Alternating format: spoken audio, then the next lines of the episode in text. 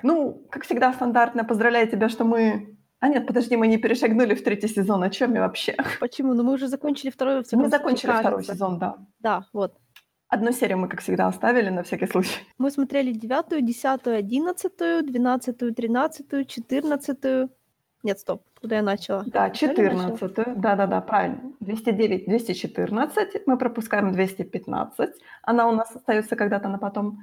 Потом 20, 21 и 22. Да. И мы заканчиваем второй сезон сегодня. Ага, И у нас остается одна серия первого сезона и одна серия второго сезона. потрясающе. Не спрашивайте. Ну что, у нас сегодня, у нас сегодня чуть-чуть меньше. У нас сегодня одна, две арки. У нас в девяти сериях у нас две арки, и Много отдельных. Ну, тут из нас еще есть маленькая арка на две серии, по-моему. И потом много отдельных. Да, я пропустила. Самая первая у нас, самые первые две серии, это у нас арка начинается про Гривуса, как всегда. О май год. Я как раз на, э, на прошлой неделе посмотрела на Ютубе, коротенькое видео на Ютубе, как всегда, знаешь, такие кликбейтерские заголовки, типа, мол, шокирующие новости. Ага, Генерал. Гривус смог выжить после Revenge of the Sith. Я думаю, как? Ладно, я пошла посмотрела, ну там, как всегда, легенды. Я так, подождите, мне казалось, после Revenge of the Sith тут уже идет официальный канон, а не легенды. Ну да. Два года они типа легенды скостили. Неужели перед приквелами? По-моему, нет, после. После приквелов? Ну да, по-моему, чтобы не соврала.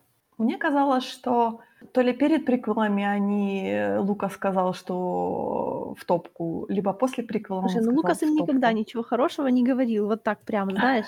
Он позволял им существовать. Ну что ты это? У него были, у него были свои планы. Это, я говорю, я буду кричать каждый раз, но это ужасный fanfiction. Я уверена, что весь fanfiction плохой, кроме маленького процента, поэтому там наверняка тоже есть все очень хорошее. Наверняка. Нет, там какие-то интересные. Кстати, там есть какие-то интересные идеи, которые они переносят сейчас в канон, но они так, знаешь, так чуть-чуть всего лишь там мизер какой-то. Знаешь, и такое что-то достаточно незначительное, я бы сказала, такое, что, знаешь, без этого можно было бы прожить. Но меня, честно говоря, достает на Star Wars овском сегменте Ютуба, когда делают такие, знаешь, типа кричащие видео, всякие такие лорные, а потом оказывается, что это легенды. Как можно? Сколько можно? Хватит. Деньги. А, Да, я поняла, деньги. Так вот, спойлер, э, генерал Гривус не выжил после the Sith. Да, конечно, он не выжил. Оби-Ван его сделал окончательно. Да, так вот у нас первые две серии у нас открывается, как всегда, у нас э, романтическое противостояние генерала Гривуса и Оби-Вана Кеноби, потому что я уже по-другому не могу на это смотреть. Да, я знаю, что ты мне тогда сказала, я ам, э, тоже я заразилась этой мыслью, когда ам, генерал Гривус сказал I want to board that vessel and kill Kenobi face to face, and I was like, чувак, а тебе есть чем board this vessel? М, Я не думаю, Ну что-то у него осталось там. я не знаю, я не хочу знать. Подожди, ну он... э, Ладно, мы заходим на странную территорию. Я не хочу об этом сейчас говорить, потому что каждый раз у нас какой-то контроверсионный вопрос поднимается в наших... А тут мы начали слишком рано его поднимать. Can Гривус fuck? Если да, Ах. то чем? Я думаю, у него какая-нибудь насадка есть. Да, спасибо. Ну, уж сменные детали, знаешь, мало ли, может, там Ну да, я, я и намекаю на то, что он кибернетический, он может себе надстроить все, что угодно. Ну, закроем эту тему. Ты, кстати, сходила на АО, на, на АО3, посмотрела, есть ли там фики на Нет, эту тему. Слава богу. Я дай боюсь. мне 30 секунд. Я, честно говоря, боюсь туда идти. Да, но вернемся к нашим баранам, а точнее к Убивану и Гривусу. Значит, у нас замес такой, что пытаются, я так понимаю, пытаются поймать генерала Гривуса на живца. И живцом в, данном, в данной ситуации выступил... Это был забрак, наверное, да, все-таки? Джедай, кстати, мастер, мастер Мне показалось, джедай. что это не за брак. Не заб... Ну, он какой-то был такой забракообразный немножко, нет? Вот вообще, похоже, же есть. Да? Мгм. Ты не поверишь, но есть. И 26 фиков. Всего лишь, слава богу. Нифига себе. Что значит нифига? У меня есть гораздо менее популярные. О, no. Теперь вы знаете. Причем 19 года. What? Почему? Ничего свежее, даже один 20-го. О май год. Ничего себе, простите. Похоже, люди пересматривают «Клоновойны» к выходу седьмого сезона. Их посещают такие же странные мысли, как и меня. Господи. Я себя уже, наверное, немножко начинаю ненавидеть в этом плане. А, подожди, подожди. Like many things, it all started with hello there. Кстати, ты заметила, что в «Клоновойнах» Hello There э, сказал Гривус первый, а не Оби-Ван? Видишь? А Это Оби-Ван его это как бы их как бы такая, ну, Завязка диалога, я бы сказала. это их особый момент. Романтический Это флиртинг. наша песня. Так, ладно, хватит. Да, так вот, я читала о том, что забраки живут не только на Датамире, у них есть еще какие-то другие планеты, на которых они типа homeland у них. Ну, скорее всего, да. Я так понимаю, что за браков на Датамире их же похищали. Вот на Систерс они их похищали для себя. Ну, Может, они похитили типа их с какой-то планеты и там Но мы еще дойдем до этого. Там это будет тема шире раскрыта, я уже просто не помню конкретно.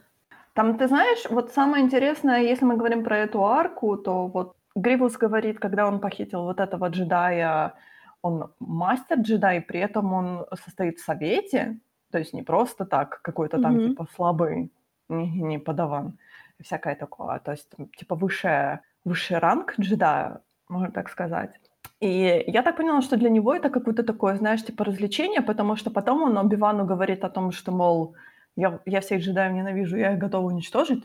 Но я так понимаю, что вот как такового подоплеки мы не знаем о том, что все-таки с Гривусом случилось, то есть кто ему там что сделал из джедаев Я не такого думаю, что ему плохого. кто-то что-то сделал. Он же, знаешь, типа король-охотник такой типаж. Ему просто, наверное, нравится их уничтожать чисто из спортивного интереса, забирать себе их трофеи. Ну, понимаешь, одно дело уничтожать, другое дело, у меня такое ощущение, что все-таки он, вот знаешь, driven by какой-то emotion. То есть он какой-то у него, ну, по крайней мере, когда он с Убиваном дерется, ну, понятное дело, что там наслаивается на самом деле, потому что Убиван ему не поддается такой, знаешь, крепко орешек.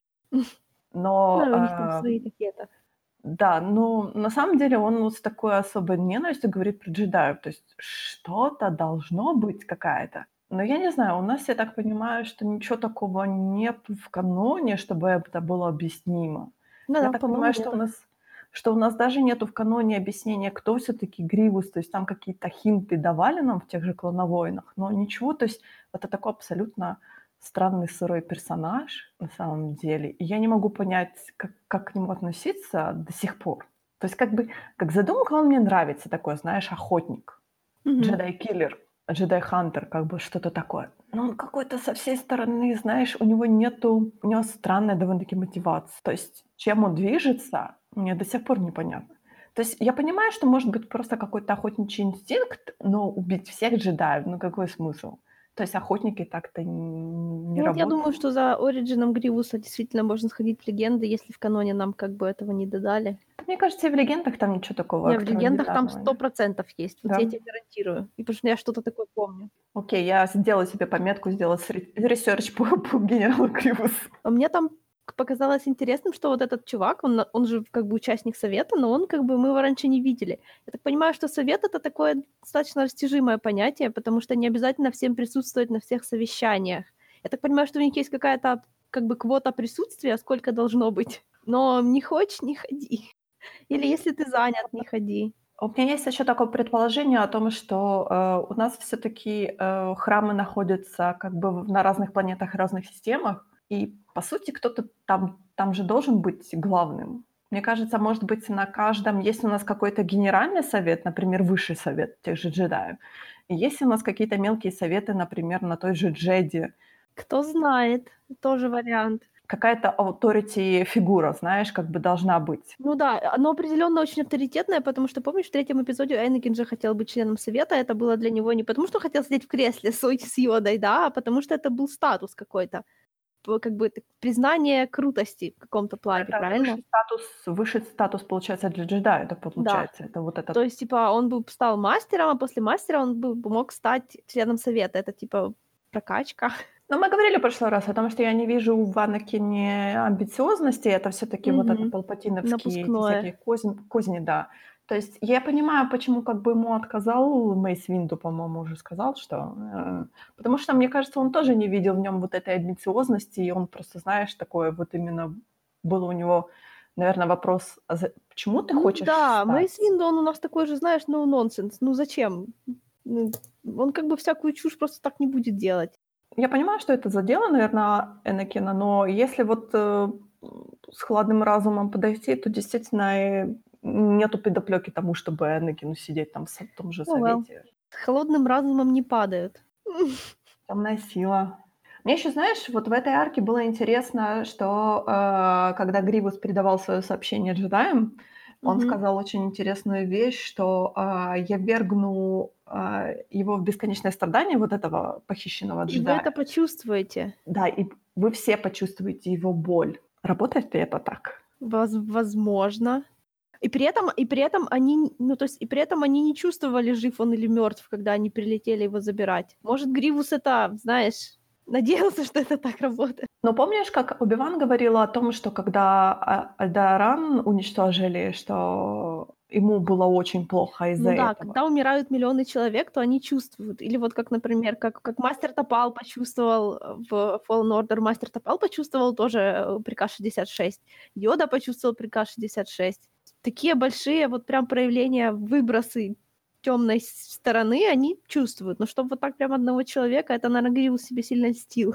Но мне кажется, да, такое большое возмущение в силе, получается, было с тем же Ордером 66 или с тем же уничтожением целой планеты. То есть это какой-то такой массивный взрыв, Ну да, я бы сказала. этого, этого явно недостаточно. Хотя, ну вот если вы...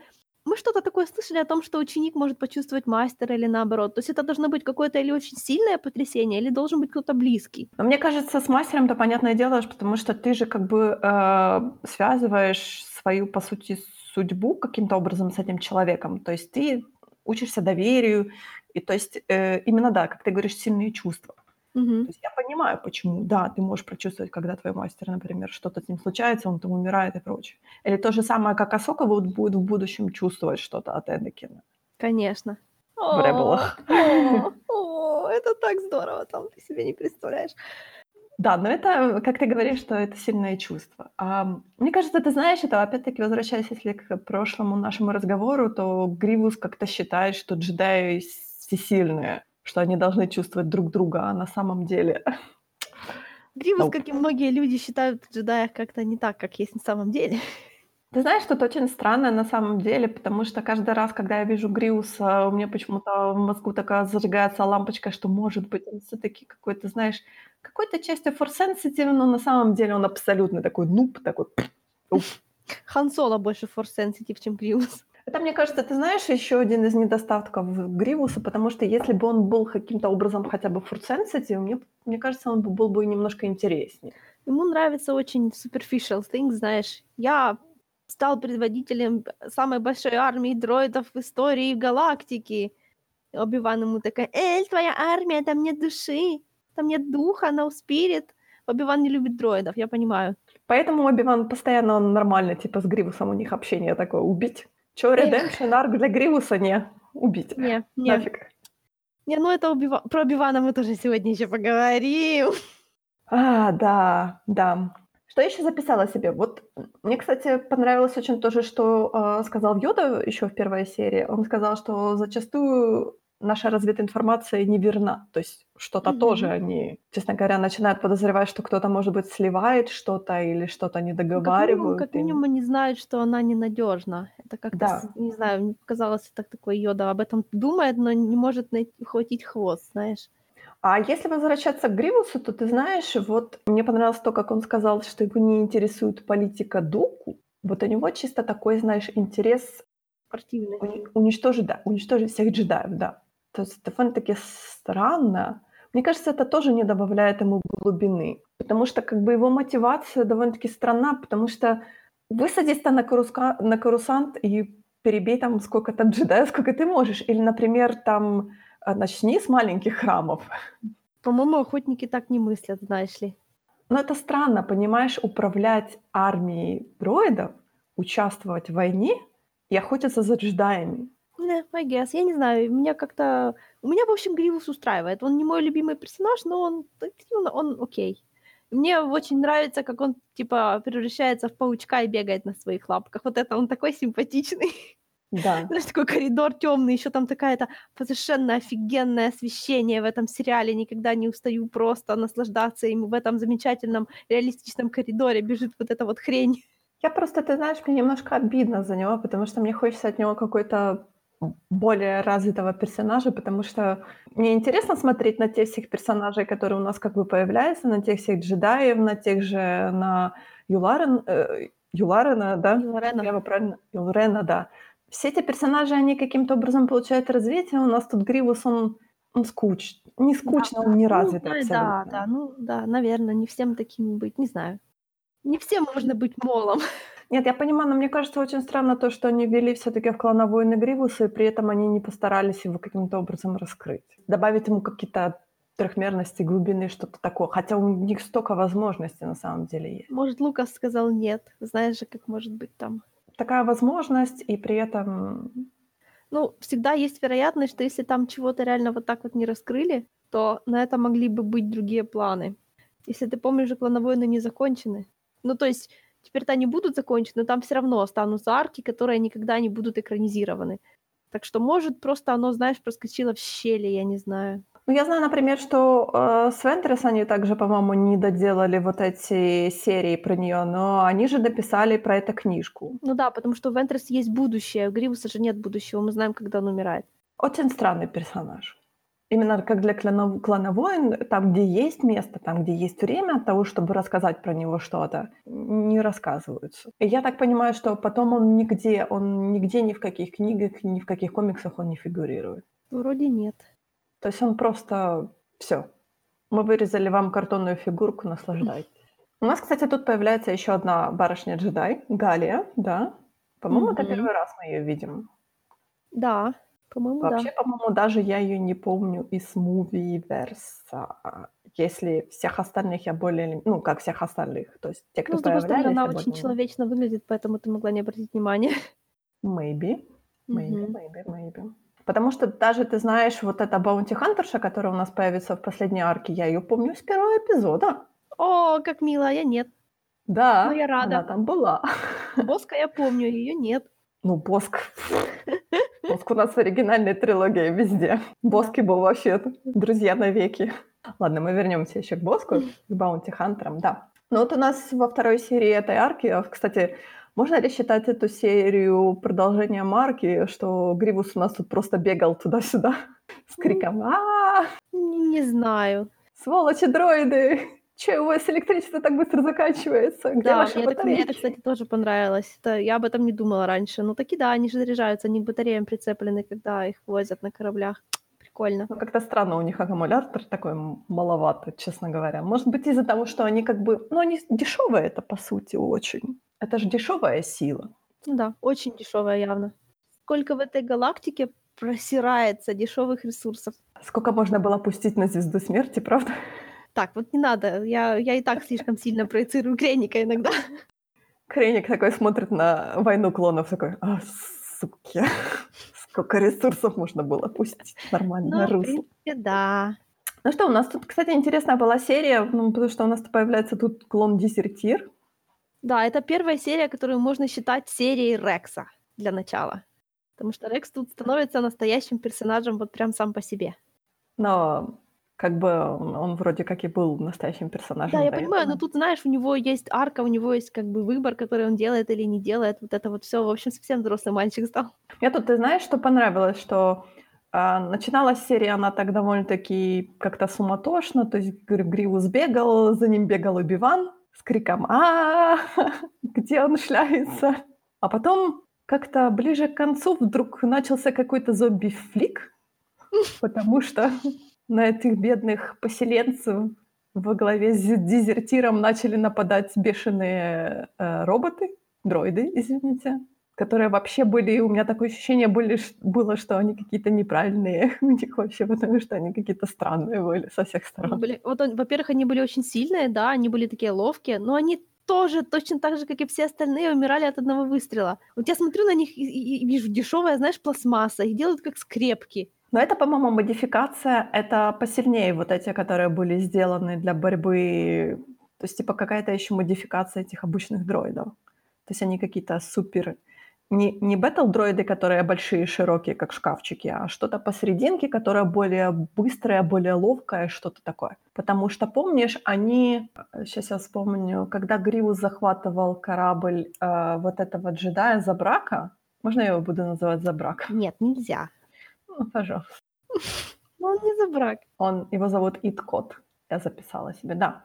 А, то он высадился с, э, мало того, что с дроидами вот эти, которые у них такие шесты, которые потом перекочуют в инквизиторов. Угу.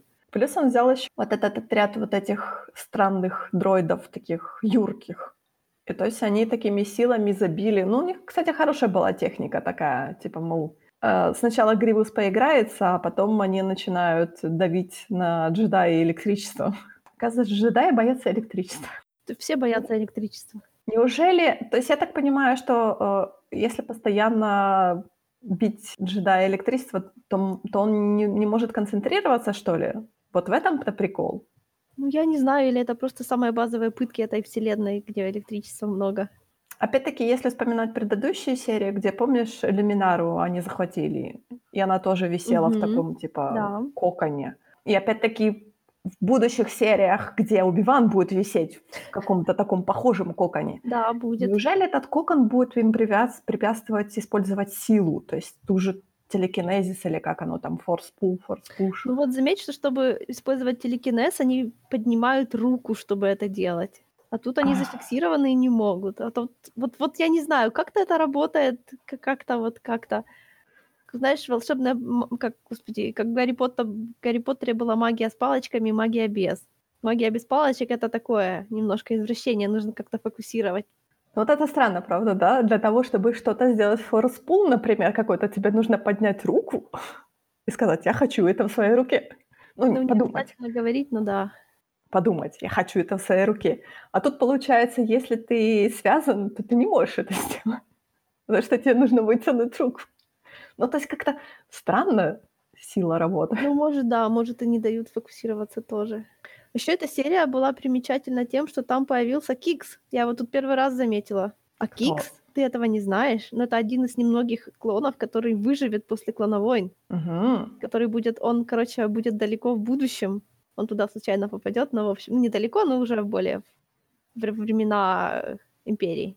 Это тот медик, который сказал Рексу, что вы, конечно, извините, командир, но когда дело касается медицины, то я тут самый главный, поэтому лежите и не дергайтесь. Хорошо. Я просто не знаю, что с этой информацией делать, но ладно, окей. Ну, и просто из наших клонов, как бы, протагонистов, то эм, некоторые выживут, а некоторые погибнут with great prejudice, как говорится. Я знаю, что Рекс, по-моему, а, они подтвердили, что он э, канонически участвует в битве на Эндере. Да. Я знаю про Рекса. Мгм. И, по-моему, он в Ребелах тоже есть. Я Да, видела да, что-то, какие-то есть. скриншоты. Я, Мгм. на самом деле, везде нахватала спойлеров. Я, типа, Ну, что знаю все, но на самом деле не знаю ничего. Да, но что у нас следующее? У нас следующее, по-моему, отдельные истории, да? Что, тебя не, ты, тебе не интересно, имеют ли право клоны на свою жизнь? Well, это хороший вопрос, потому что я не считаю, что... Точнее, как? Я считаю, что каждый клон индивидуален, Ну да, джедаи тоже так считают, и тем не менее. и это человеческая жизнь. Я считаю, что они просто солдаты по... Солдаты по необходимости, я бы сказала так. На самом деле мне очень не нравится, как джедаи относятся к клонам. То есть мне очень не Ну, нравится, точнее, как клоны все. тут мрут, как мухи. Некоторые же хорошо относятся, а вот, как, а вот некоторые, просто не все джедаи такие, как Йода, не все джедаи такие, как Убиван и Энакин. Даже Убиван с клонами не так, как Энакин, допустим. Не, Мне на самом деле очень не нравится, что тут как бы клоны, они как расходная сила, именно такая, знаешь, как пушечное Но мясо. это не тут, это везде. Ну, в Э, смысле, Я имею в виду в клоновой, ну, в э, в «Звездных войнах». Да, в «Звездных войнах». Меня это целом, очень да, напрягает. Меня Это это, очень напрягать, напрягает, да. отношение к войне. Я, я это стараюсь как бы не афишировать так, но я каждый раз, если ты у меня спросишь, то я скажу, что да. Вот заметь, что у этого клона, который обзавелся семьей, у него не было имени, когда он был клоном. Ну, то есть, когда он был в армии. Но у них у всех нет имени. Они них, потом себе ну, как бы имена Ну да, они, ну дают. вот у, Э- у него, я так поняла, что когда он, пока он еще был на войне, у него вообще никакого не было, кроме номера. Но он же еще участвовал еще в самой первой битве при Геонозисе. То есть это самое-самое-самое их первый деплоймент, грубо говоря. Это самая Ну, первая партия была. Да, То есть они были самыми, как это сказать, первопроходцами. альфа-версия. Ну, можно так сказать, что да. Кстати, ты знаешь, мне кажется, это немного перекликается вот с, э, со сиквельной трилогией, где стормтруперы тоже не имеют своих имен, имеют только вот эти FN. Ну, как всегда, плохое хорошо приживается. Я бы сказала, по, по тому же лекалу. Только вместо того, чтобы клонов печатать, они стали крать детей. Надеюсь, кстати, в «Мандалорце» мы это увидим. Потому что это пора уже, наверное, показывать. Хотя нет, подожди, сколько Фину лет? 22, 24? Ну да. То есть еще рановато.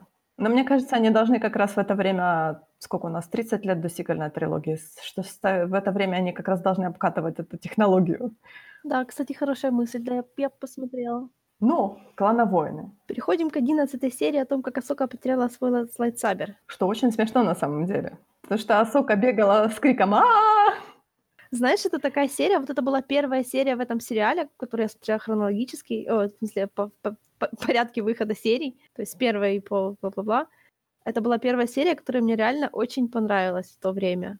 Вот просто, знаешь, от и, от и до. Она начинается как такая, знаешь, довольно стандартная такая ололо серия, а потом получается, что она посвящена перехода Асоки как бы от эм, Энакин, Эн, Энакин, Энакиновского образа мышления к своему собственному. Кстати, да, но там такая фраза и произносится. Нет, это произносится э, через несколько серий, это произносит. Да, но тут уже есть, уже есть это. Пло Кун.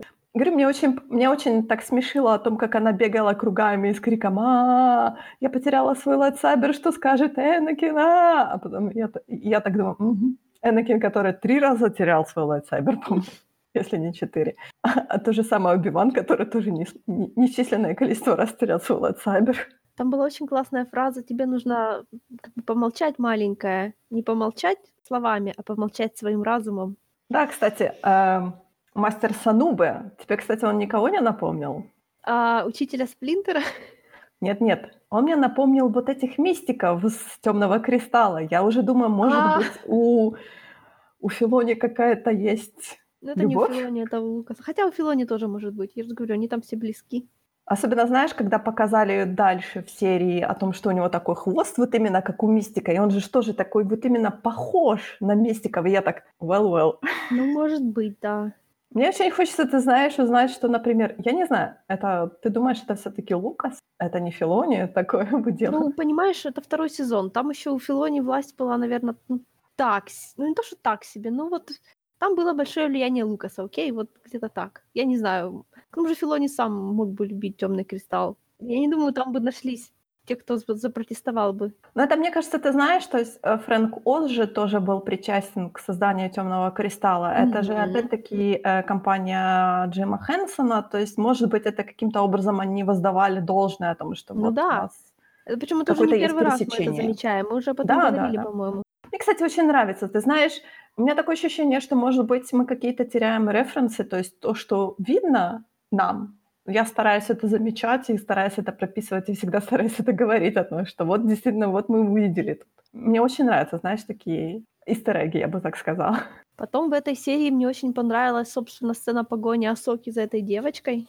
Кто uh-huh. там была? Джанго Джампер. Вот. Во-первых, это была просто очень, очень красивая погоня. Ну вот правда, так классно снятая. Во-вторых, когда Сока приземлилась на постер Палпатина, который говорил, что джедаи, обвинение джедаев в том, что они ведут клоновойны, совершенно беспочвенны. Да, да, да, да, чувак, да. это буквально, знаешь, это он говорит, нет никаких обвинений, но из-за того, что он о них говорит, они появляются как бы, потому что он эм, эм, отвечает на них, хотя их нет. Тоже такой как бы был звоночек о том, что он да, говорил о том, что это все беспочвенные слухи, что говорят о том, что джедаи начали войну, и я так... Они делают все, что могут. На самом деле, то, что мне понравилось, опять-таки, э, Асокина вот это отношение к своему лайтсайберу, и как мастер Синуба говорит ей, ты переживаешь, что оружие так же виновато, как и рука, которая им управляет. Ну, ты, в общем, подумай об этом на досуге. Я тебе не буду говорить да или нет, но это, знаешь, подумай, подумай. Ты говоришь это как мне или как Асоки? Как Асоки. Это, знаешь, это, мне кажется, тоже очень перекликается с тем, как вот э, очень часто после всяких школьных, как это правильно сказать, так хорошо, После выстрела в школах, грубо говоря, когда каждый раз поднимается это вопрос о распространении огнестрельного оружия и прочее, о том, что оружие как бы само не виновато, и всё равно мы не можем запретить его ношение и прочее, прочее, прочее. То есть мне кажется, это тоже тот вопрос Да, я отношения думаю, что у именно Лукаса очень категоричное отношение к этому вопросу, честно говоря. А ещё в этой серии есть тема, что, а, лайтсабер не делает джедая. То есть Асоке кажется, что у неё прям такие, знаешь ну, то есть вот Асока очень сильно пытается быть джедаем по, а, тому, как как бы вот образ ордена создаётся, да. То есть она эмулирует Энакина, она как бы вся она, то есть она тоже она тоже не понимает, в чём прикол, вот что означает быть защитником и что означает вести войну, да. То есть она не понимает, что такое хранитель мира. Она повторяет за Энакином, она считает свой лайтсабер просто, знаешь, вот вот без него я вообще никто. И все эти положения, они абсолютно вот за её арку, спойлеры спойлеры, это абсолютно вот просто полностью, ну, уничтожаются под корень как бы, да. То есть это всё ставится под вопрос, прорабатывается, и она делает какие-то другие выводы. И, конечно, это всё перекликается с The Last Jedi. А-а-а. На самом деле, это мы будем говорить о различии между миротворцем и, э, воином в последующей арке про мандалорцев, Мгм. потому что там тоже очень хорошая фраза говорится. Но тут мне ещё, ты знаешь, очень понравилось о том, что вот Асока, она вся такая, знаешь, быстрая, мгновенная, молниеносная. И вот у нас есть, э, старый джедай Синуба, который он такой размеренный, Да, он да. такой спокойный, он всё говорит Асоке типа: "Не беги, не спеши никуда, всё разрешится". И Асока такая: "Как? Нет, Нет, что нет. такое? Мне надо быстро там тын ты ты ты". И он такой: "Всё будет хорошо, расслабься". Слушай. Да, мне очень понравилось, что вот он, знаешь, вложил, что джедаи не обязательно должны быть такие все стремительные и прочие, и обязательно хвататься за лайтсайбер чуть что и прочее. А нужно вот именно сесть, подумать, послушать и разрешить эту проблему более спокойным, концентрированным путём таким. И вот это он показывает очень хорошо. Особенно мне понравилась последняя сцена, где Асока там бегает по этому поезду, там за этой воровкой и прочее. И тут открываются двери, и такой мастер Синуба такой: "М, а я уже здесь". А как? Ещё А в этой как. серии есть интересная тема, что мы наконец-то мы немножечко смотрим, как джедаи воспитывают других джедаев. И тут получается, что есть мотивы, знаешь, воспитания всей деревни, потому что их как бы бросают друг другу, ну, как бы на взаимодействие, да, и они ожидают, что они что младшие учатся чему-то у старших, а потом сами преподают. Ты знаешь, мне кажется, это очень хорошая, э, идейная практика такая, а Мне очень что понравилось, просто вот, Да, мне м. тоже очень понравилось о том, что, э, это сразу как бы и проверяется то, что младший джедай взял у старшего джедая, грубо говоря. Мгм. И потому что, например, Йода может, мне кажется, скорректировать то, что Асока скажет янглингам, или показать, что вот, э, ас я могу сказать ещё чуть-чуть больше расширение. То есть мне мне очень нравится это такой формат о том, что знания передаются как бы по цепочке. Мгм. И не обязательно ты должен прислушиваться только к своему мастеру, ты можешь черпать знания и у других мастеров, и у других джедаев, несмотря на то, что чем они там занимаются, какой у них профиль и прочее. Ну, это вот тоже видно по Асоке, которая она прислушивается, она не любит Пла Куна, она любит Кита Фиста, да, то есть вот она их Мгм. знает, и она как бы к ним так тоже но опять-таки у есть и Оби-Ван, и Энакин то м, м. Я знаю, что она Пла Куна любит, потому что он её нашёл, как бы, и Да, она да. считает, у неё тоже такая какая-то есть связь своя с ним. И она очень его слушается. Действительно, это будет тоже в будущем. И, кстати, ты знаешь, мне чем эта серия немножко задела, что был я писала о том, что, слава богу, что в "Звездных войнах" нету такого понятия, как пиар. Потому что, честно говоря, то, что в конце случилось в поезде, о том, что мать с ребёнком приставили к горлу lightsaber и сказали, что, мол, ну, по сути-то lightsaber, он ассоциируется с джедаями. Ну Разве нет? Ну, там, наверно, было понятно большинству Правда? присутству ну, потому что Асока пришла за ним, и и она же ещё сказала: ну, отпусти их и забери меня. Ну, Очень это джедай. такое, знаешь, слишком vague, я бы сказала, потому что мне кажется, что знаешь, можно это можно это использовать, типа. Ну да, можно всё это вывернуть в такую, знаешь, гражданская война, дискурс, типа Да, я переживала, что в конце проблемы. будет в конце будет что-то такое, что это пойдёт в минусовую копилку джедаев. Слава богу, нет. Я так: "Фух". Я что-то, я уже начинаю думать в странную сторону, но нет, никогда. Это, наверное, еще просто это еще 2010 год. Наверное, об этом social медиа еще не были так популярны на тот момент. А то, что новости разносятся в мгновение ока, и, наверное, этим не воспользовались просто на тот момент. А ты уже Я не смотришь это знаешь, через я 10 пока я лет. пока не встречала таких, знаешь, вот параллелей именно HoloNet с нашими социальными сетями, хотя я уже много почитала современного канона, и там такого, кажется, вот прям нету. Он у них такой немножко, Архаичный? Ну, немного по-другому построен, не так, как у нас сейчас. Опять-таки, это вот эта технология, как мы говорили в прошлый раз, о том, что немножко архаичная технология, которая должна продолжаться, это continuity. Как по сути, то, что у нас сейчас вот эти наши новостные сети, они уже, наверное, намного опережают тот же HoloNet, потому Ну что мы да. новости получаем буквально в ту же секунду. Не-не-не, у них определенно не так. Что-то такое, знаешь, типа, опять-таки, те же социальные сети, которые сейчас эволюционируют просто тоже семимильными шагами. Я не могу даже, я боюсь предположить, что будет в будущем, например, через год, через два года, как оно все эволюционирует. Не, я, я стара. Мне неприятно, когда люди в интернете используют свои настоящие имена. Чего уж говорить обо всем остальном. Социальные сети так и начинались с настоящих имен. Только потом мы начали придумывать себе никнеймы. Что у нас еще? У нас начинается Мандалорская арка. Да, ну наконец-то Ная начинает в это мандалориться. Я тебе обещала это по мандалорцу. Я немного, как правильно сказать, я осторожно вошла в эту воду. Окей. Мандалорцы оказались очень драматичными. Ну-ну, слушай, ты их видела, конечно, они драматичны.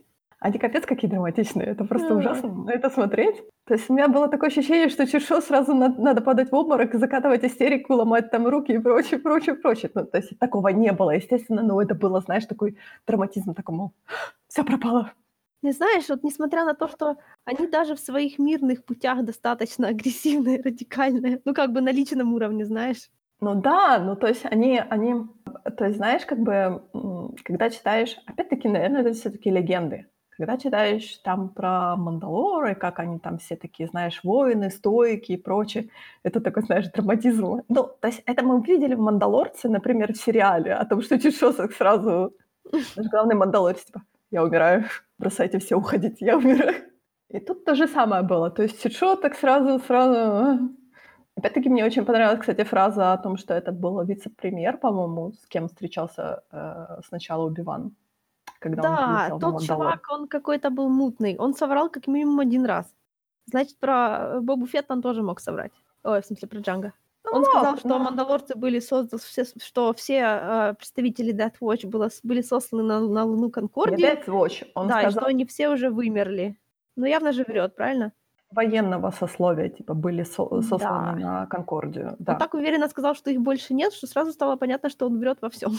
Там же знаешь, какая странная э, история? Я не знаю, честно говоря, что перешло в канон о том, что э, была вот эта война. э, сначала была война с Мандалором, которая была там три с половиной тысячи лет назад, в которой вот Риван родился.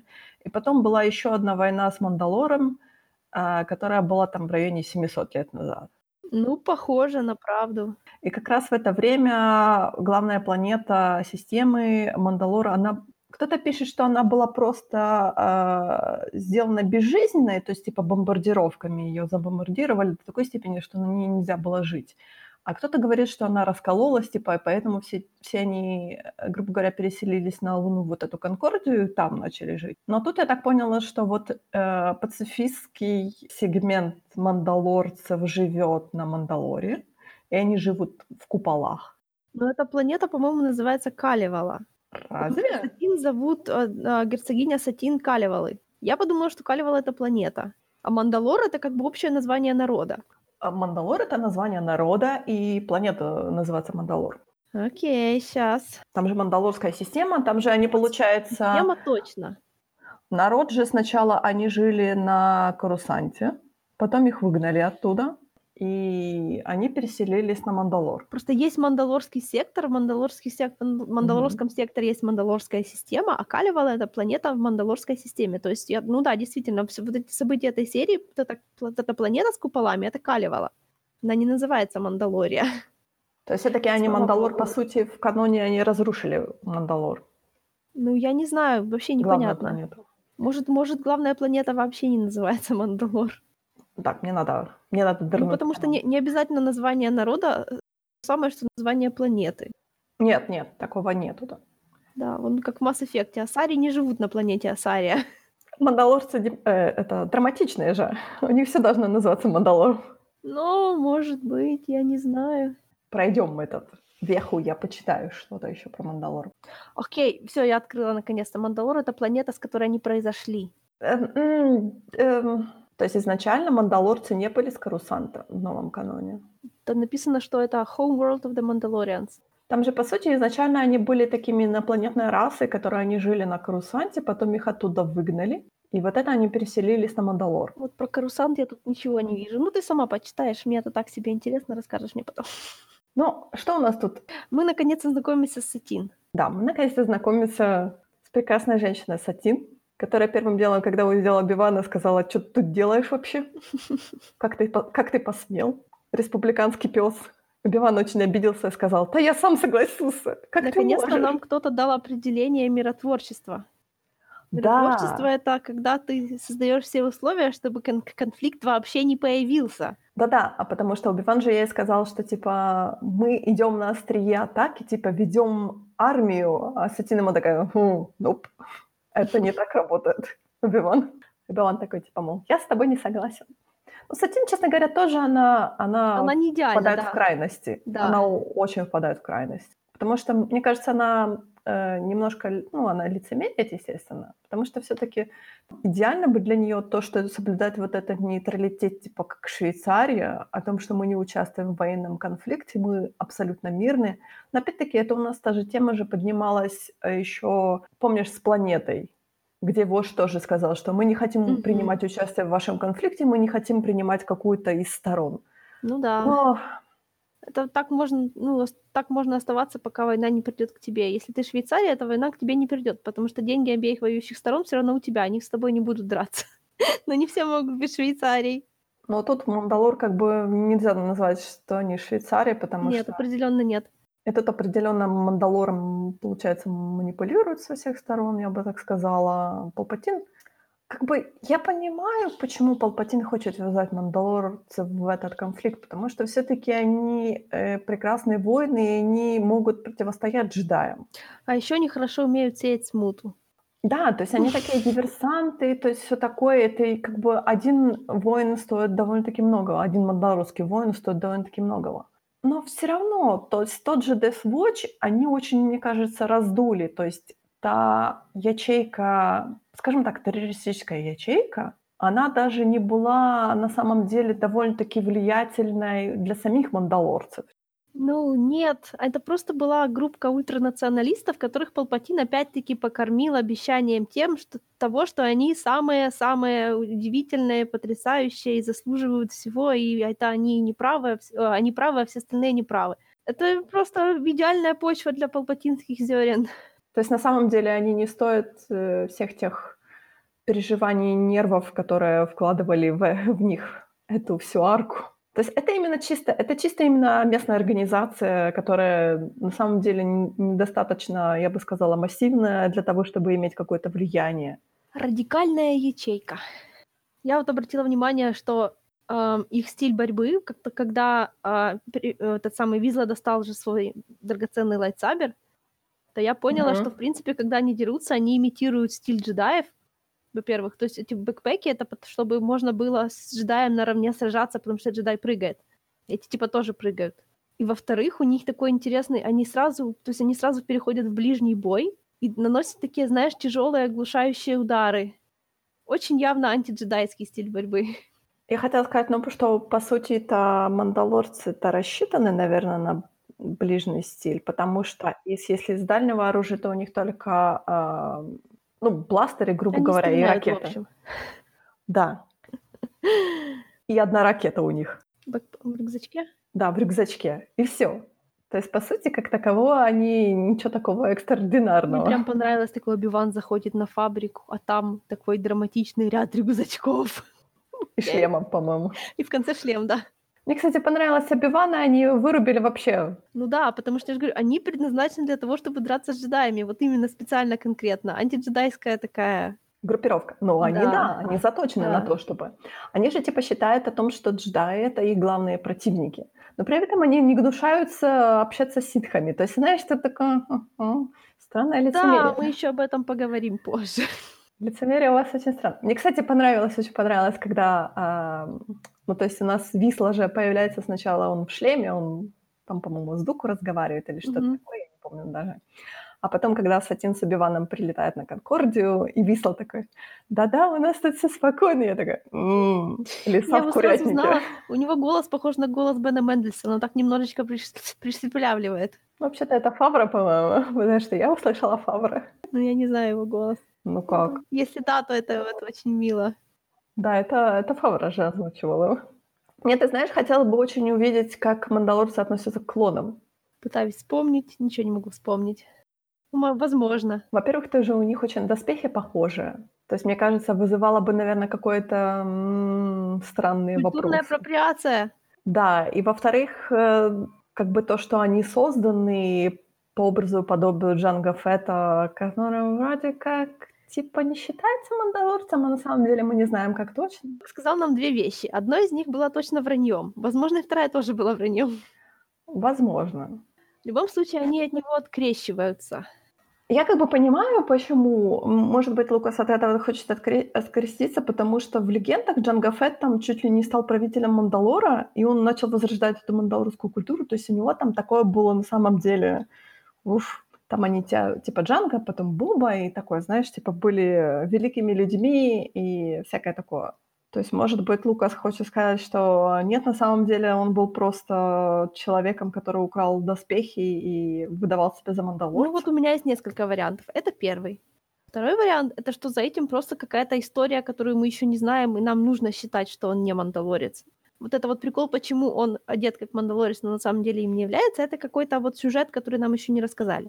Ну, кстати, помнишь, вот э, если мы вспоминаем, например, сериал «Мандалорец», то там было вот в четвертой серии, когда приехали эти э, деревенские жители к нашему мандалорцу, когда они пытались его нанять, то они же приехали, и они типа сказали, ты мандалорец? Ну, по крайней мере, у тебя костюм мандалорский. Он сказал, да. Мгм. То есть, наверное, это какая-то абсолютно нормальная практика о том, что, ну, то есть существо, которое носит мандалорский костюм, может не считаться мандалорцем. Возможно. Что, может быть, он настолько крутой доспех, что какие-то баунти-хантеры просто, или там баунти-хантеры, или там наемники, они просто считают, что он очень Э, классный. Знаешь, и, типа, если ты носишь мандалорский доспех, то ты либо мандалорец, что очень круто, либо ты убил мандалорца, что тоже очень Что круто. тоже очень круто, да.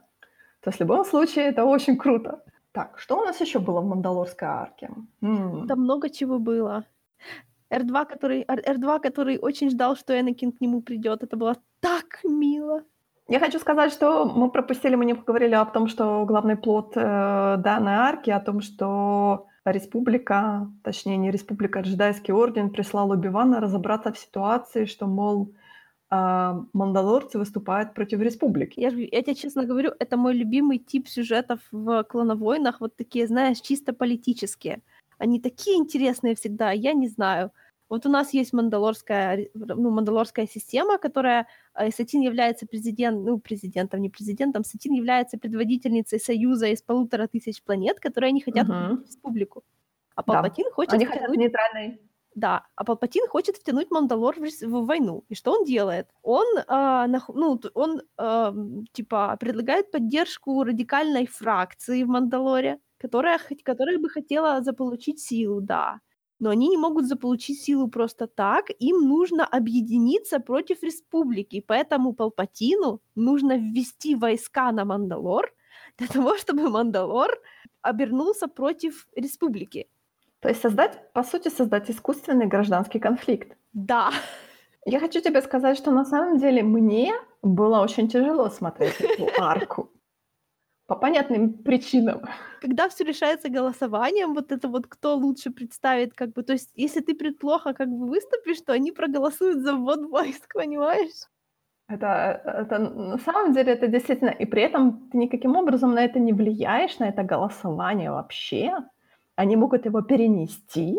Мне было очень тяжело смотреть. Это на самом деле, вот я сейчас дочитываю все еще третью часть трилогии Aftermath, и там тоже все как раз об этом, потому что там наоборот, там, а, там, короче говоря, криминальные группировки оттягивают голосование за ввод войск на Джаку, хотя там остатки империи, то есть э, республика может добить империю, но они не могут проголосовать за то, чтобы ввести туда войска, потому что бандитские кланы пользуются тем вот этим вот нестабильным положением и наращивают силы, и поэтому они вмешиваются в голосование.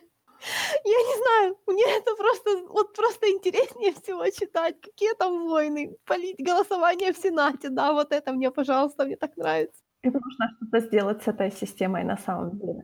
А, но она не недолго осталась. Правда? I am the Senate. Нет, я имею в виду даже в том же Aftermath, что там им нужно сделать. А они ничего Ну, не там- сделали, кстати, Там за всё 30 лет. непонятно. Не, они смогли проголосовать. Потому что Лея была до хрена хитрая. Нету на вас падмы. Так, 13 серия. Мне там еще понравилось, что Энакин был такой недовольный, потому что ему не дали сходить на ужин. Поесть. Да, он такой, я пропускаю ужин. Что у вас здесь происходит? Пауки-убийцы, э? Я хочу кушать. Я, кстати, ты знаешь, немного вот э, вызывает вопросы вот эта вся эстетика Мандалора, потому что они какая-то, она слишком восточная. То есть они сидят, ты заметила, как они сидят, типа, Да-да-да. Не а, то есть низкие столики, да, такие, а Сатин сидела в подушках, но при этом они выглядят такими белыми-белыми-белыми. Слушай, не, не, не, не употребляй американские представления о расе.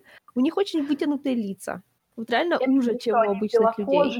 бело... Да, они головые, вполне могут быть такие немножко м, азиатские. Ну, вот азиатские не в смысле китайские, японские, а в смысле там монгольские. Мон- или, да, монгольские или, или турецкие, вот какие-то такие. Ну, короче, интересная такая эстетика. Мне напоминает доспехи из Dragon Age, честно говоря. Это комплимент, если что. А еще в 13 серии был просто один из самых легендарных моментов с Энакином, когда Тел Мефрик рассказывал Оби-Вану и, и, и, а, Сатин о том, что как же ж так, как, что же вы можете сделать? Вы такие, вы не можете меня убить, потому что вы оба такие этичные, нельзя так делать. И Энакин такой, хоба, а что такого? А что, нельзя? А что, нельзя было? Да, я вообще ужин пропустил тут. Я вообще был голодный и злой. Я хотела, чтобы побыстрее это все закончилось. Он просто подошел, его убил, и я что? Все нормально. А что, нельзя было? Или наоборот, Он наверное... хотел взорвать корабль, ребята, что вы тут это? Мне, кстати, очень понравилась вот эта Энакиновская такие взгляды, которые бросал на Убивана по поводу Сатин. Такой, «О, Да, Энакин искал валидацию, но не нашел ее. Потому что Оби-Ван поступил не так, как поступил Энакин. Да, Убиван открещивался всеми ручками и ножками, он отпихивался, он говорил, нет, я настоящий джедай. Ну так он не отпихивался, он все правильно сделал, как и настоящий джедай. Но Сатин так, честно говоря, к нему так... А потом же он, по-моему, вот я, честно говоря, не помню, он в этой серии говорил Сатин о том, что если бы ты сказала да, то я бы ушел из Ордена. Но опять-таки... Ну вот просто у меня такое ощущение, что он, они как бы с Сатин просто не поговорили об этом. Они были подростками. Ну, типа того, да. И так как, то есть она ему никогда не, она ему ничего не сказала, и он ей ничего не сказал, но они об этом думали. А теперь вот Да. им много лет, и они как бы такие, ну, чувак. Ты понимаешь, они как взрослые, они начинают вот это пережевывать заново, и они начинаются вот это подсознательное обвинение, что, мол, а почему ты мне сказал, а почему ты мне не сказал? Ну, кто же вам доктор, ребята? То есть, как всегда, знаешь, такое типа, мол, а вот если бы м, вы были подростками, успокойтесь. Главное, что я вижу механизм, как это вот, если, не, если хочешь жениться, если хочешь, если не хочешь быть джедаем, уходи, Всё нормально. Не, я так поняла, что Очень это важно для меня. нормально. Абс- абсолютно нормально. То есть ты можешь уйти типа из Ордена в любой момент, наверное. Ну И да, ничего тебе за это не будет. ну, конечно. Тебя не убьет, ничего тебя э, не прикопает никто, наверное. Ну, только, наверное, отсылать Саберс Даша. И то, может, не факт. Maybe. Мне кажется, они так, э, иди. Ну Он да, же заточен типа под тебя. возможно. А еще Сатин сказала про Убивана, что Убиван это такая коллекция полуправд и гипербол. Она была очень зла на него, я бы Это мы, сказала. знаешь, это мы, а, во-первых, она права. Это мы задним числом так ловко обосновываем то, что Убиван наговорил Люку, между прочим. Но все равно она была очень на него разозлена в этот момент. Но она не была не права. Он Она такой. была права, но все равно она, мне кажется, гиперболизировала немножко. Она его выставила в таком, знаешь, Коллекция Плохо. полуправд- это это вот именно то, что надо. Получается, в следующей серии Сатин прибывает на Корусант и выступает перед республикой. Да. Палпатин. Я вот смотрю на Корусант и думаю: вот смотри, этот этот город этот город-эта планета, он же ничего не производит. Нет. Он же полностью полагается на внешние ресурсы. Мгм. Это Мгм. такая колоссальная, просто гигантская, я не знаю, такая метафора, очень толстая. Это столица галактики. Как всякая столица, он только потребляет. Он производит только интеллектуальную какую-то отдачу выдает. Это нормально абсолютно для столицы. И это Корусант именно такой гиперполис, я бы сказала. Это э, город-планета. Потому что в следующей серии было очень классно показано о том, как Плакун с Сосокой, они опускались на нижние уровни, и они летели очень-очень долго. Я, сука, такая: "Воу". То есть это массивная, массивный, массивный высокий город. Да, то есть он не то чтобы, знаешь, длинный. просто всю это же не просто всю землю занимает, он ещё так, он, наверно, надстроен над землёй. О, да. Это гигантские уровни. Вот тебе и не резиновая планета. Интересно, они его что, вверх достраивают? Наверное, да. Мне кажется, ну, знаешь, типа, может быть, э, планета как ядро осталась, и оно начало надстраиваться все выше, выше, выше, выше, выше. Ну, как оно Ужас. все там держится. Может быть, знаешь, как по сути там ядра как такового уже не осталось. Не знаю. Вообще Оно, страшно типа, себе знаешь, как представить. планета, превращенная в какой-то конгломерат или что-то там такое, Как перестроенное, улей. настроенное. Как, Да. я не знаю, как когда термиты залезают в дерево и создают в нём колонию. Мне кажется, так и есть. Он такой крепотный немножко, знаешь. А ты знаешь, меня всегда в Дюне поражало вот дом Харконненов, как он описывался в книге, он описывался был о том, что это был такой типа э, гигантский куб, типа километр в длину, километр в ширину и километр в высоту. Для меня это Мгм. было на самом деле очень странно. Хотя это маленький куб. Да, это, ну, да, но когда ты читаешь, как бы у меня вообще с метрическими системами очень слабо я представляю, как это все выглядит. Но вот когда ты читаешь это, ты думаешь, боже мой, ну это на самом деле очень скучно. Куб. Ты живешь в кубе.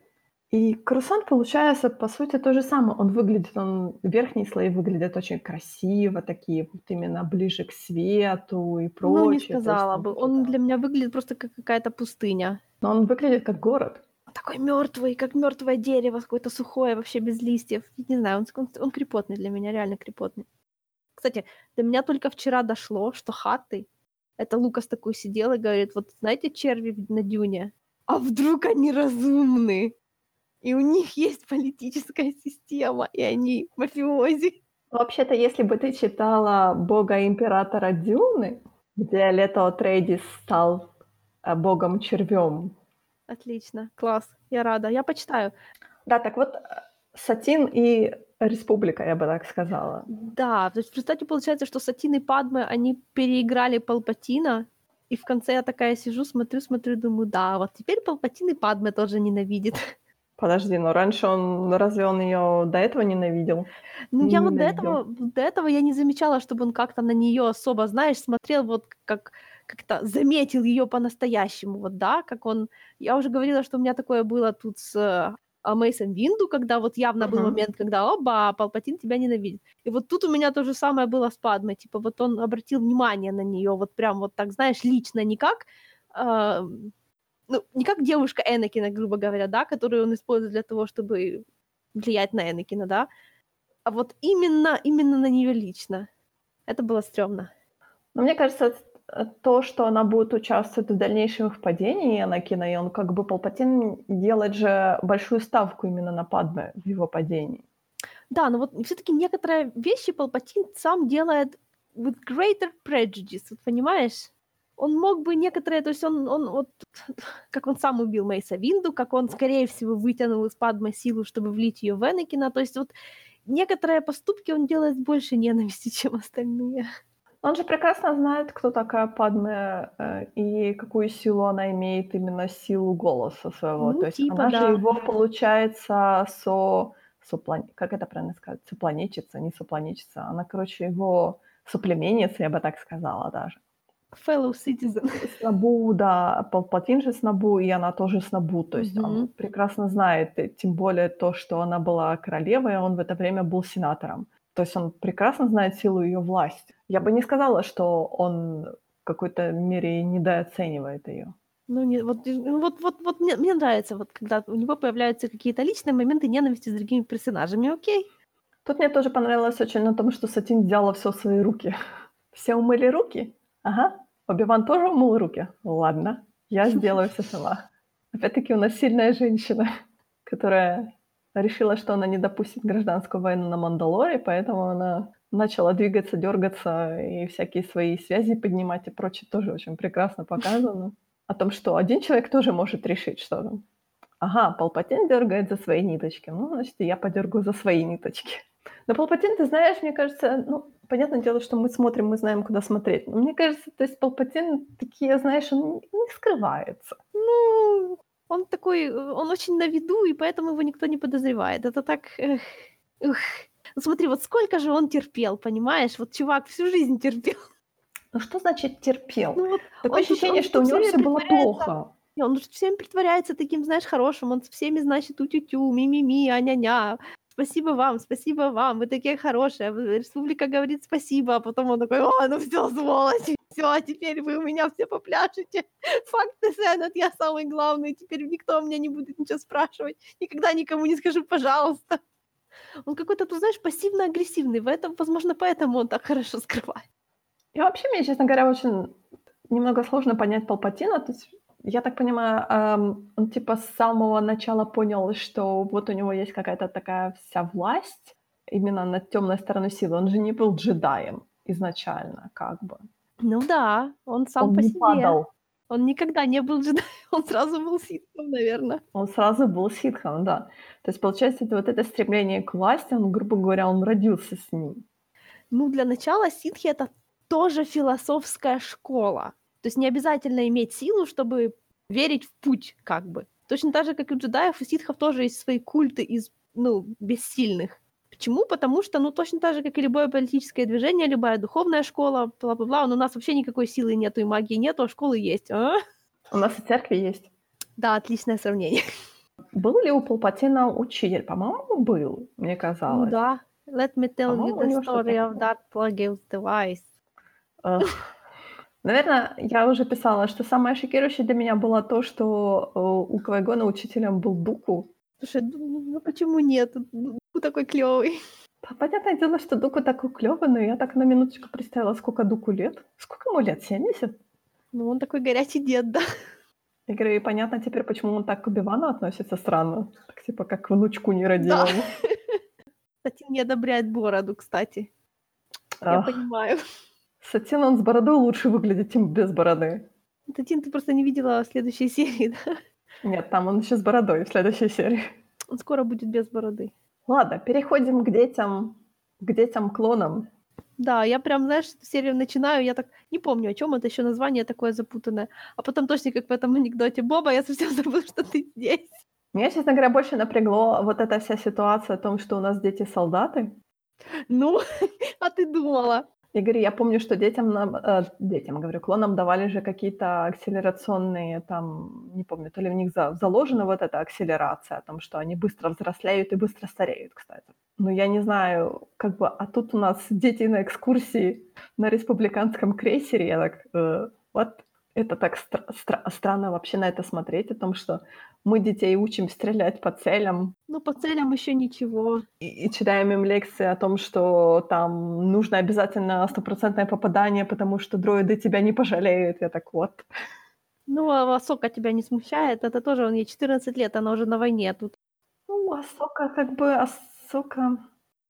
Нет, это все ненормально. сказать, что Асока сделала выбор, но на самом Нет. деле Асока не делала Нет, этого не выбора. делала. Дети-солдаты — это самое такое, что меня напрягает. Дети солдаты. Вон, э, посмотри, как, на- посмотри, как Энакин себя ведет. Он, он себя в этой серии вообще, знаешь, вот тоже вот, не, дов- не, не дорос еще, явно. Когда я показываюсь, это инструктивно и вдохновляюще. Ну, для тебя, может быть. Ну, Энакин, и понятное дело, что он еще не вырос из своих штанов. Ему 20. Но как-то... Ему 20, ему все еще как бы так рановато быть на войне. Ему вообще-то и жениться рановато еще. Но он это сделал уже. Ну да, тут все так, так себе. Ему все рановато делать. Но он все уже сделал. Ты заметила, как R2 был недоволен, что они стреляют по не- неработающим дроидам? Я сначала думала, что это Да. будут дроиды, знаешь, кленкеры, которые... Оказалось, нет. R2 был возмущен, я тоже. Видишь, наверное, такое отношение из-за того, что вообще-то они ведут войну большей части, они сталкиваются, у них нету физического присутствия каких-то именно живых существ, они больше э, воюют как бы с дроидами. То есть то отчеловечения дроида у них, у них они типа э, машины и все. Поэтому даже вот, кстати, в следующей серии Мэйс Винду будет тоже говорить, читать Мгм. лекцию Энакину по поводу тому, что что-то как-то ты слишком персонально относишься к R2-D2, а Энакин будет говорить, а нет, нет, нет, вы что? Но потом прикалывается». Мейс Винду сам познакомится с R2 поближе. Изменит свое мнение. Мейс Винду, он клевый, он может передумать, ему не стыдно. Да, но возвращаемся к Бобе. Да, Бобочка. Я, честно говоря, сразу поняла, про кого будет серия. Я только увидела это напряженное лицо, я поняла, что о, оно. Я не думала, что оно так рано начнется.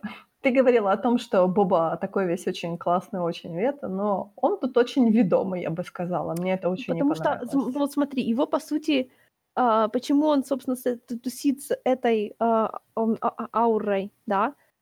Потому что она, она его как бы себе забрала. И он тут еще, ну, такой... Он будет... Нет, просто я, я ж, понимаешь, я же тебе говорила то, что он крутой на основании всего, что я видела, а не только этой серии. Ты же знаешь, что он останется сам как бы.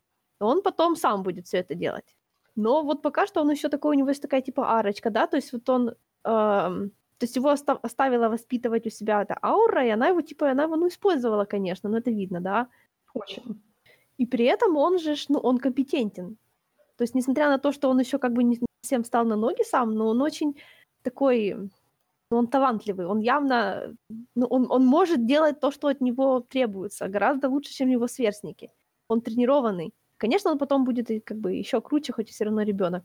Но мне тут, знаешь, очень понравилось, что в этом сериале ни- никто не стал, знаешь, вот, ну, он маленький и крутой, да, но для того, чтобы показать, что он крутой, они не стали делать, то есть вот когда он дрался со взрослым клоном, он его не вырубил с одного удара. Здравствуй, Дэмиан. Он ударил по его, он, он ударил ему по голове три раза и все равно не смог его вырубить, потому что почему? Потому что у него нет веса, потому что у него нет силы ударить. Но это его не остановило. Он смог его свалить с ног, но он его, он ему сделал подножку, а потом оглушил. Я больше обращаю тут конфликт, знаешь, на то, что у Бобы главная цель — это отомстить Мейсу Винду. Ну да. Но при этом он поддается, поддается влиянию вот этой ау- ауры и уничтожает целый крейсер клонов. По сути, это его братья. Но они, он, он же старается себе не говорить, что они братья, он отрицает это очень сильно. И все равно он не может их убить. Понятное дело, потому что это лицо твоего отца, это твое лицо. Это Мгм. очень странно, это на Да, это бедный всё Боба. смотреть. Потому что он пытается отомстить Мейсу Винду за смерть своего отца, при этом убивая, по сути, своего отца многие-многие сотни раз. Это такая типичная лукасовская, знаешь ли, метафора, когда человек Дарксайдово себя ведет. Ты, ну, то есть ты хочешь отомстить, но твоя месть приводит только к тому, что ты убиваешь себя. Да, и ну, я понимаю, что нужно сделать скидку на то, что он все-таки ребенок, и что он не может, по сути, э, постоять за себя, то есть он не может сам себя прокормить. Почему он примкнул к э, Баунти Хантерам, по сути? Он поднял старые связи своего отца, то есть Джанга Фета, потому что ему... Почему он не стал сам летать на Рабе, а ему нужно было платить за топливо, за еду и прочее. Он не мог, естественно, брать контракты, поэтому он примкнул к старым контактам с э, отца. Я не думаю, что он прям вот примкнул по своему, по своей воле тут. Я помню, что я читала книжку про Бобу Фета и о том, когда Джанго умер. Ты уверена, что она была канонична? Э, Я сейчас ни в чем не уверена. Тут мне, не, тут мне так не показалось. Вот тут реально такое ощущение, что она его как бы просто унаследовала и не стала посылать. Ну, потому что отчасти жалко, отчасти она его использовала. Но я помню, что в книге то, что я читала о том, что у него просто закончились деньги на топливо и на еду, по сути. Он не мог ничего, он не мог никаким образом заработать денег, поэтому пришлось ему именно перебирать старые контакты отца и Ну, может, да, ну, как-то идти да, это, в кому-то в принципе, услужение. То есть такое, что-то такое. да, это не, это Почему не... они как бы вводят раб? То есть, по сути, он как бы э, раб один же остался за ним, то есть это типа как бы его наследство. Но зачем ему такой здоровезный корабль, если он не может его содержать? То есть он как бы сдает этот корабль типа в аренду. На самом деле, я так понимаю, что взрослые баунти-хантеры так не считают. Они считают, что это их корабль.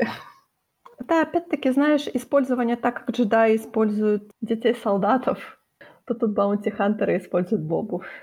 Понимаешь, понимаешь, просто я так понимаю, что в мирное время маленькие джедаи, ну то есть вот юные, да, даже, даже в возрасте Анакина, они бы просто не дрались на войнах.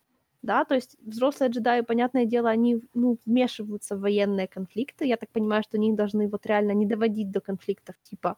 Но вот что таких маленьких берут, это, наверное, ну, чисто такой клановоинский момент, потому что надо было. Но помнишь, мы читали комикс про Оби-Вана и Энакина, и там же тоже был конфликт. И Энакин, получается, был там очень замешан в этом конфликте. И я так понимаю, что там, если бы джедаи не прилетели на помощь, то Энакину бы пришлось участвовать, то есть принять какую-то из сторон и решить это именно таким путем, не очень мирным, я бы так сказала. Ну, наверное. Потому что, как ты помнишь, что там, там вот эта женщина, которая вызывала, точнее, которая отправила это сообщение, она вообще-то ждала ситхов. Ну да. Я помню точно, потому что Оби-Ван сказал, что я не тот человек, которого ты ждешь.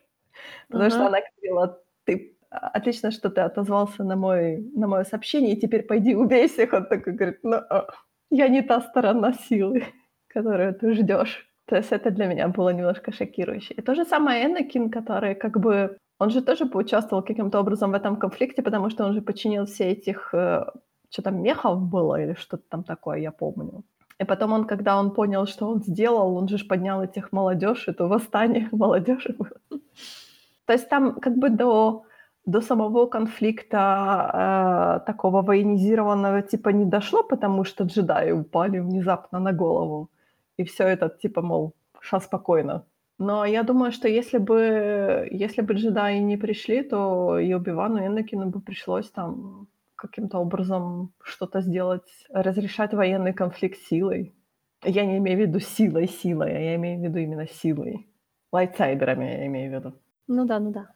Но возвращаясь к Бобе, честно говоря, ну, пока понятное дело, что он маленький, пока мне за эту, арку, за эту арку он... Ты знаешь, вот у меня есть некий конфликт, потому что э, если говорить про Бобу Фетта как про bounty hunter а, который был, например, в оригинальной трилогии, ну, почему этот персонаж понравился? Потому что он был другим. Другим в том смысле, что он визуально всем очень понравился, естественно, потому что... Какая ирония. Да, какая ирония. Другим в том смысле, что, знаешь, на самом деле, на самом деле, посмотри, Баунти Хантеры довольно-таки популярны в Star Wars среде, в Star Wars фандоме потому что их на самом деле очень много, можно выбрать того, который тебе очень нравится и, и всякое такое. Почему Боба Фетт? Потому что доспехи все-таки, мне кажется. Не потому, что он классный персонаж и прочее, потому что в оригинальной трилогии он плоский. Ну, у него зато БДСный дизайн. Ну, типично, типично. Да, у него БДСный, да, армор. Да, армор, армор. Так себе практичный, но да, оригинальный. Ага. Особенно если учесть, что его армер был сделан из дюрастила, потому что на тот момент никто еще не знал, что существует Бескар. Бескар еще не был придуман на тот момент. На самом деле он был картонным. И сейчас я смотрю на Бобу, и я так, я понимаю, что на него пытаются навесить вот это всякое мясо, но из-за того, что он маленький еще, это мне очень сложно воспринимать его как знаешь, такого badass ного bounty hunter а, потому что сейчас им, им пользуются, да, Ну, он, он зародыш badass ного bounty hunter а. Он уже badass ный, но еще не вполне самостоятельный. У него есть, ты знаешь, то, что мне понравилось, у него есть все-таки какие-то свои рамки, у него есть какие-то свои, то есть какая-то честь у него все еще присутствует. Потому что зачастую говорят о том, что Боба Фетт, он бесчестный bounty hunter. То есть он ради того, чтобы выполнить, выполнить заказ, он сделает все, что угодно. Ну, по-моему, это было в описании профессии. Наверное. Не обязательно. Но пока маленький Боба, он имеет какое-то свои правила. То есть Джанго все-таки, мне кажется, его учил быть более, быть более, наверное, честным человеком. Ну, мы вернемся к этой теме более поздних сезонах. Я все-таки надеюсь о том, что Джанго все-таки пытался с Бобу сделать человека лучше, чем он сам. Ну, ты, в общем, посмотришь. Там этические решения Боба Фетта будут присутствовать. Ты знаешь, для меня была очень странная вот э, следующая серия за Боба и диверсантом, скажем mm-hmm. так, я назову эту серию так, была очень странная в том плане, что она вроде как продолжает эту, эту арку, Но а, когда Энакин нашел мандалорский шлем, я подумала, а каким образом тут мандалорцы? То есть что они вообще тут делают?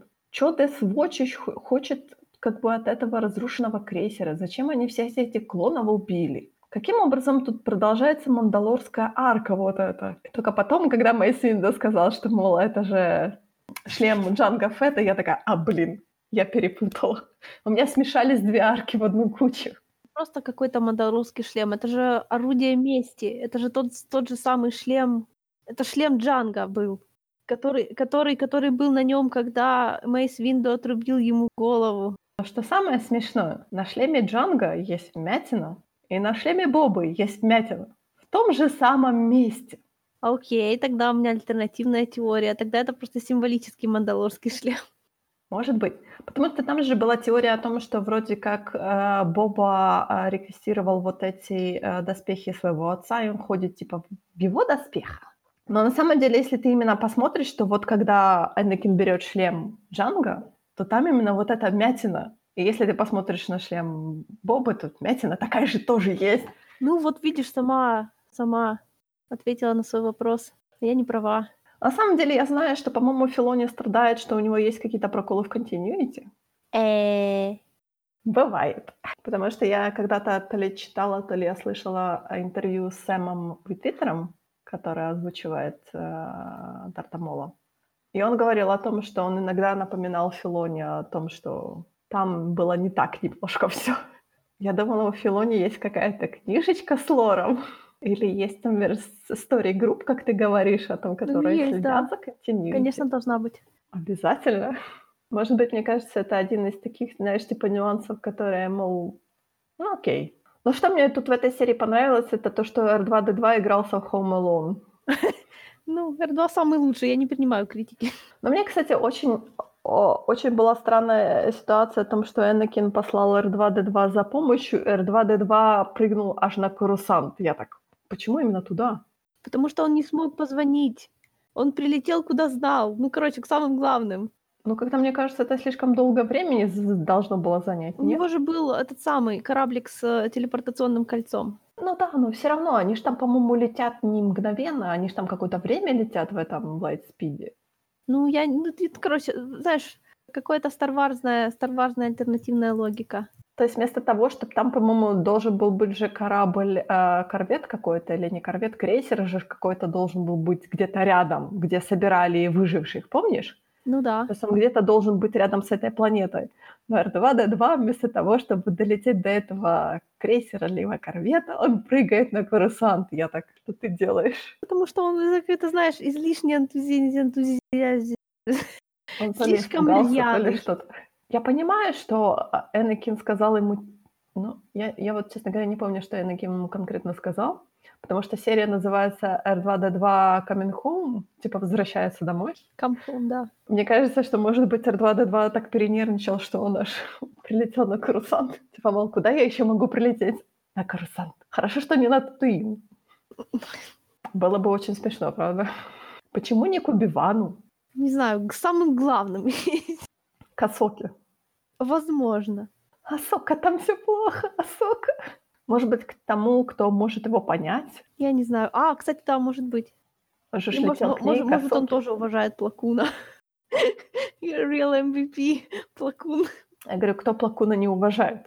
Все уважают Пло Куна. Бедный Пло Кун. Я помню, как ты умер. А я тоже помню, как он умер. Может, он остался жив?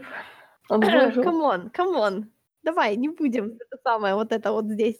Так вот, а в третьей серии арки у нас же появляется наконец-то Корусант, да, великая сила, которую мы вспоминали уже. И Пло Кун с Асокой ищут, где может прятаться, где могут прятаться bounty hunter ы, которые захватили в заложники там кого? Адмирала, да? И да, адмирала и его навигаторов. А на самом деле bounty hunter ы полетели, полетели к нашему старому товарищу Хондо Онаке. О, все любят Хондо. Да, который узнал, что bounty hunter ы пытаются развести джедаев, и Хондо так сразу ручками и ножками сказал «Не». Не, не-не-не-не-не, Оби-Ван мой друг, я не буду вмешиваться. Это было, кстати, очень интересно, когда Плакун с Сосокой прилетели, и они так Хонда их встретил, типа, мол, я не буду вам препятствовать. Ни в коем случае Плакун такой, типа, мол, подозрительный. Он такой, я знаю, кто вы такие. Но так, так, тогда почему ты нам помогаешь, чтобы вы сразу знали, что я не буду вам препятствовать? Что я в этом не участвую. Вот так. Ну, вообще-то, если ты помнишь, что в прошлом выпуске у нас было о том, что Хон даже, Хон даже проиграл Энакину, Асоки и Убивану и оставил даже им танк. Так что он прекрасно знает, что дж- джедаями нельзя связываться. Он, кстати, пытался донести Ауи, или будем называть ее Аура, да? Да, она ура. И о том, что вообще-то нельзя, и но она Лучше так... все таки не надо, не надо. Ну, это плохой бизнес. Да, это плохой бизнес. Ну, что ты, чё ты с джедаями связываешься? Потому что месть. Мне вот это нравится, вот такой, знаешь, типа, месть. Да, вот Хонда бы никогда не пал на темную сторону. Хонда, Хонда разумный. Да. Он считает Убивана своим другом. Убиван, конечно, так не считает. Кто его слушает, Убивана? Ну, понятное дело, что у нас тут наконец-то, по-моему, то ли во второй серии у нас раскрылся плод о том, что э, эти все убийства и разрушения происходят потому, что Дуку обещал за них хорошо заплатить. У нас, оказывается, Бонти Хантер работает на сепаратистов. Ну, как бы неудивительно, потому что это Бонти Хантеры. Но, Боба, ты же прекрасно знаешь, что с Дуку нельзя связываться. Oh, well. Месть затмила твой разум. И, наконец-то, в этой серии нам, нам показали, почему раб называется, точнее, корабль Боба называется Раб-2. Oh my god. Потому что раб-1 пал смертью храбрых под мечом Асоки. Ну да, да, логично. Это мне, знаешь, напоминает эти вот заполнения белых дыр в каноне, которые никогда никому не были интересны, почему они вообще есть. Например, там, почему в пятом эпизоде нет Роугуана, есть только два и дальше. Как бы, да, такие, знаешь, пробелы, которые, ну, типа, они не очень интересны, как для лора, но на всякий случай. Давайте мы как-то это, это, точно заполним тут. Просто чтобы было, знаешь, аккуратненько все. Вот, кстати, ты знаешь, вот в этой серии, в самой последней серии, Плакун очень говор- э, говорит Асоке о том, что она переняла очень много от Энакина. Да, но она уже исправляется. Она уже это учится. Можно ли перевести подавана к другому мастеру? Я думаю, что ничто не запрещено, но like, зачем? Не волнуйся, она как бы... У Соки есть своя голова на переживаю. плечах, поэтому Правда? не переживай за нее. Да, ну, значит, просто тоже маленькая. И заканчивается у нас серия, честно говоря, довольно-таки так Неоднозначно. странно, да. Да. О том, что Бобу привозят на Карусант, и он встречается с Мейсом Винду. И что теперь будет с Бобой? Что он теперь будет в тюрьме сидеть, что ли? Ну, возможно. Но в любом случае он там не задержится. Я думаю, что на самом деле нет. Я думаю, что его, от- ну, судебная система оправдает каким-то образом. Что на самом деле я помню, что Мейс Винду так очень хорошо сказал о том, что я тебе не буду мстить, потому что это не мой путь. То- Просто Мейсон, он нормальный джедай. Его месть вот не интересует. То есть он заинтересован в том, чтобы остановить этот, эту, знаешь, цепочку. Я за тебя, а ты за меня, и так и пошло дальше. То есть, понятное дело, что для Боба тут самое идеальное — это просто принять и простить. Но этого никогда не будет, come on. Ну, потому что для Боба Джанго это был его центр вселенной. Сейчас этого Мгм. центра нету. И я так понимаю, Слишком что для него маленький. Да, для него очень сложно сейчас найти именно этот центр, то есть ту фигуру, на которую он будет опираться. Ну, или вырастить себя. Или вырастить себя, да. Но понятное дело, что как бы он слишком, он слишком свободный как для клонов, по сравнению с клонами, скажем так. Ну, потому что он не воспитан как клон. Он не воспитан как клон, плюс он не растет как клоны. Даже те дети-клоны, с которыми он был на корабле, то есть они через сколько там времени они превратятся в взрослых клонов. То есть они вырастут, точнее, во взрослых клонов. Он же будет расти как обычный человек. Ну, Возможно. Я, честно говоря, не помню, как это сопоставляется. По-моему, я точно помню, что э, во втором фильме говорили о том, что Джанго попросил оплатой сделать ему сына, клона, Но не убыстрять его рост. То есть он будет расти как А, обычный. окей. Да, я этого не помню. Поэтому как бы он нормальный у него процесс взросления, скажем так. То есть он никаким образом не, боди- не бодифицирован, это чистый клон Джанго Фета. Я рада за него. То есть, как бы, знаешь, мне этот сам концепт очень странный. О том, что я себе не заведу сына, я себе заведу клона. Ну, по-моему, он это сделал. Ну, зачем еще делать сына непонятно того, если мне тут подвернули, короче, клоны? Пусть будет клон. Вау. Что такого? Ну, Мне это не очень понравился этот концепт еще во втором фильме. Он, мне кажется, такой, знаешь, слишком плохо от него пахнет. он же не относится к клону как к себе. Он к нему относится Да, как к сыну он- только. ну, всё равно как странно вообще, знаешь. Ну, не без этого, не без этого. Там хотя бы можно было его каким-то образом, может быть, генетически модифицировать, там, типа, знаешь, другие глаза сделать, волосы и что-то такое, Ну, но это ж нет, надо просто чьи-то материалы брать. Нет, по-моему по-моему же каменеанцы могли ему, типа, какие-то энхенсменты Ну, сделать. я не знаю. Мне тут вспоминается Лекс Лютер. Oh well. Кто про что, а мы про Конечно, Лекса Лютера. конечно, конечно. Мы тут про "Звездные войны" говорим, а не про DC. Shame on you. М. Ну и что? И на этом заканчивается у нас, получается, 2 сезон. А мы плавно Ура! переходим входим в 3 сезон. Дальше будет тока лучше. Вот прям вот, знаешь, середина 2, а дальше уже тока вверх. Так пу-пу-пу. 305, 306, 307, 302, 304, 308, 122, 309, 310, 311 и 215. То есть мы на следующий раз, мы, получается, мало того, что начнём 3 сезон, так мы Мы ещё закончим наконец-то 1, закончим, да, закончим 1 и 2. Ну что, на следующий раз у нас марафон "Звездных войн" продолжается. Я, честно говоря, думала я думала ещё начать дочитать комиксы, потому что выходит трево 3 выпуск Кайло Рена. Я не помню, как этот комикс называется, хоть убей сейчас. Ну, он такой только один, поэтому Да. Плюс у нас ещё, э, начался комикс про Дарта Вейдера, и там внезапный плот-твист, который, мне кажется, очень легко объясняется. Ну да ладно. Так что я надеюсь, что я дочитаю их до следующего раза, и мы вспомним про Ты что, комикс. читала все предыдущие? Нет. Ну, ага. Нет, там очень очевидный плот-твист, я тебе расскажу. Ну ладно, ладно. Так что до следующего раза. Пока. Пока.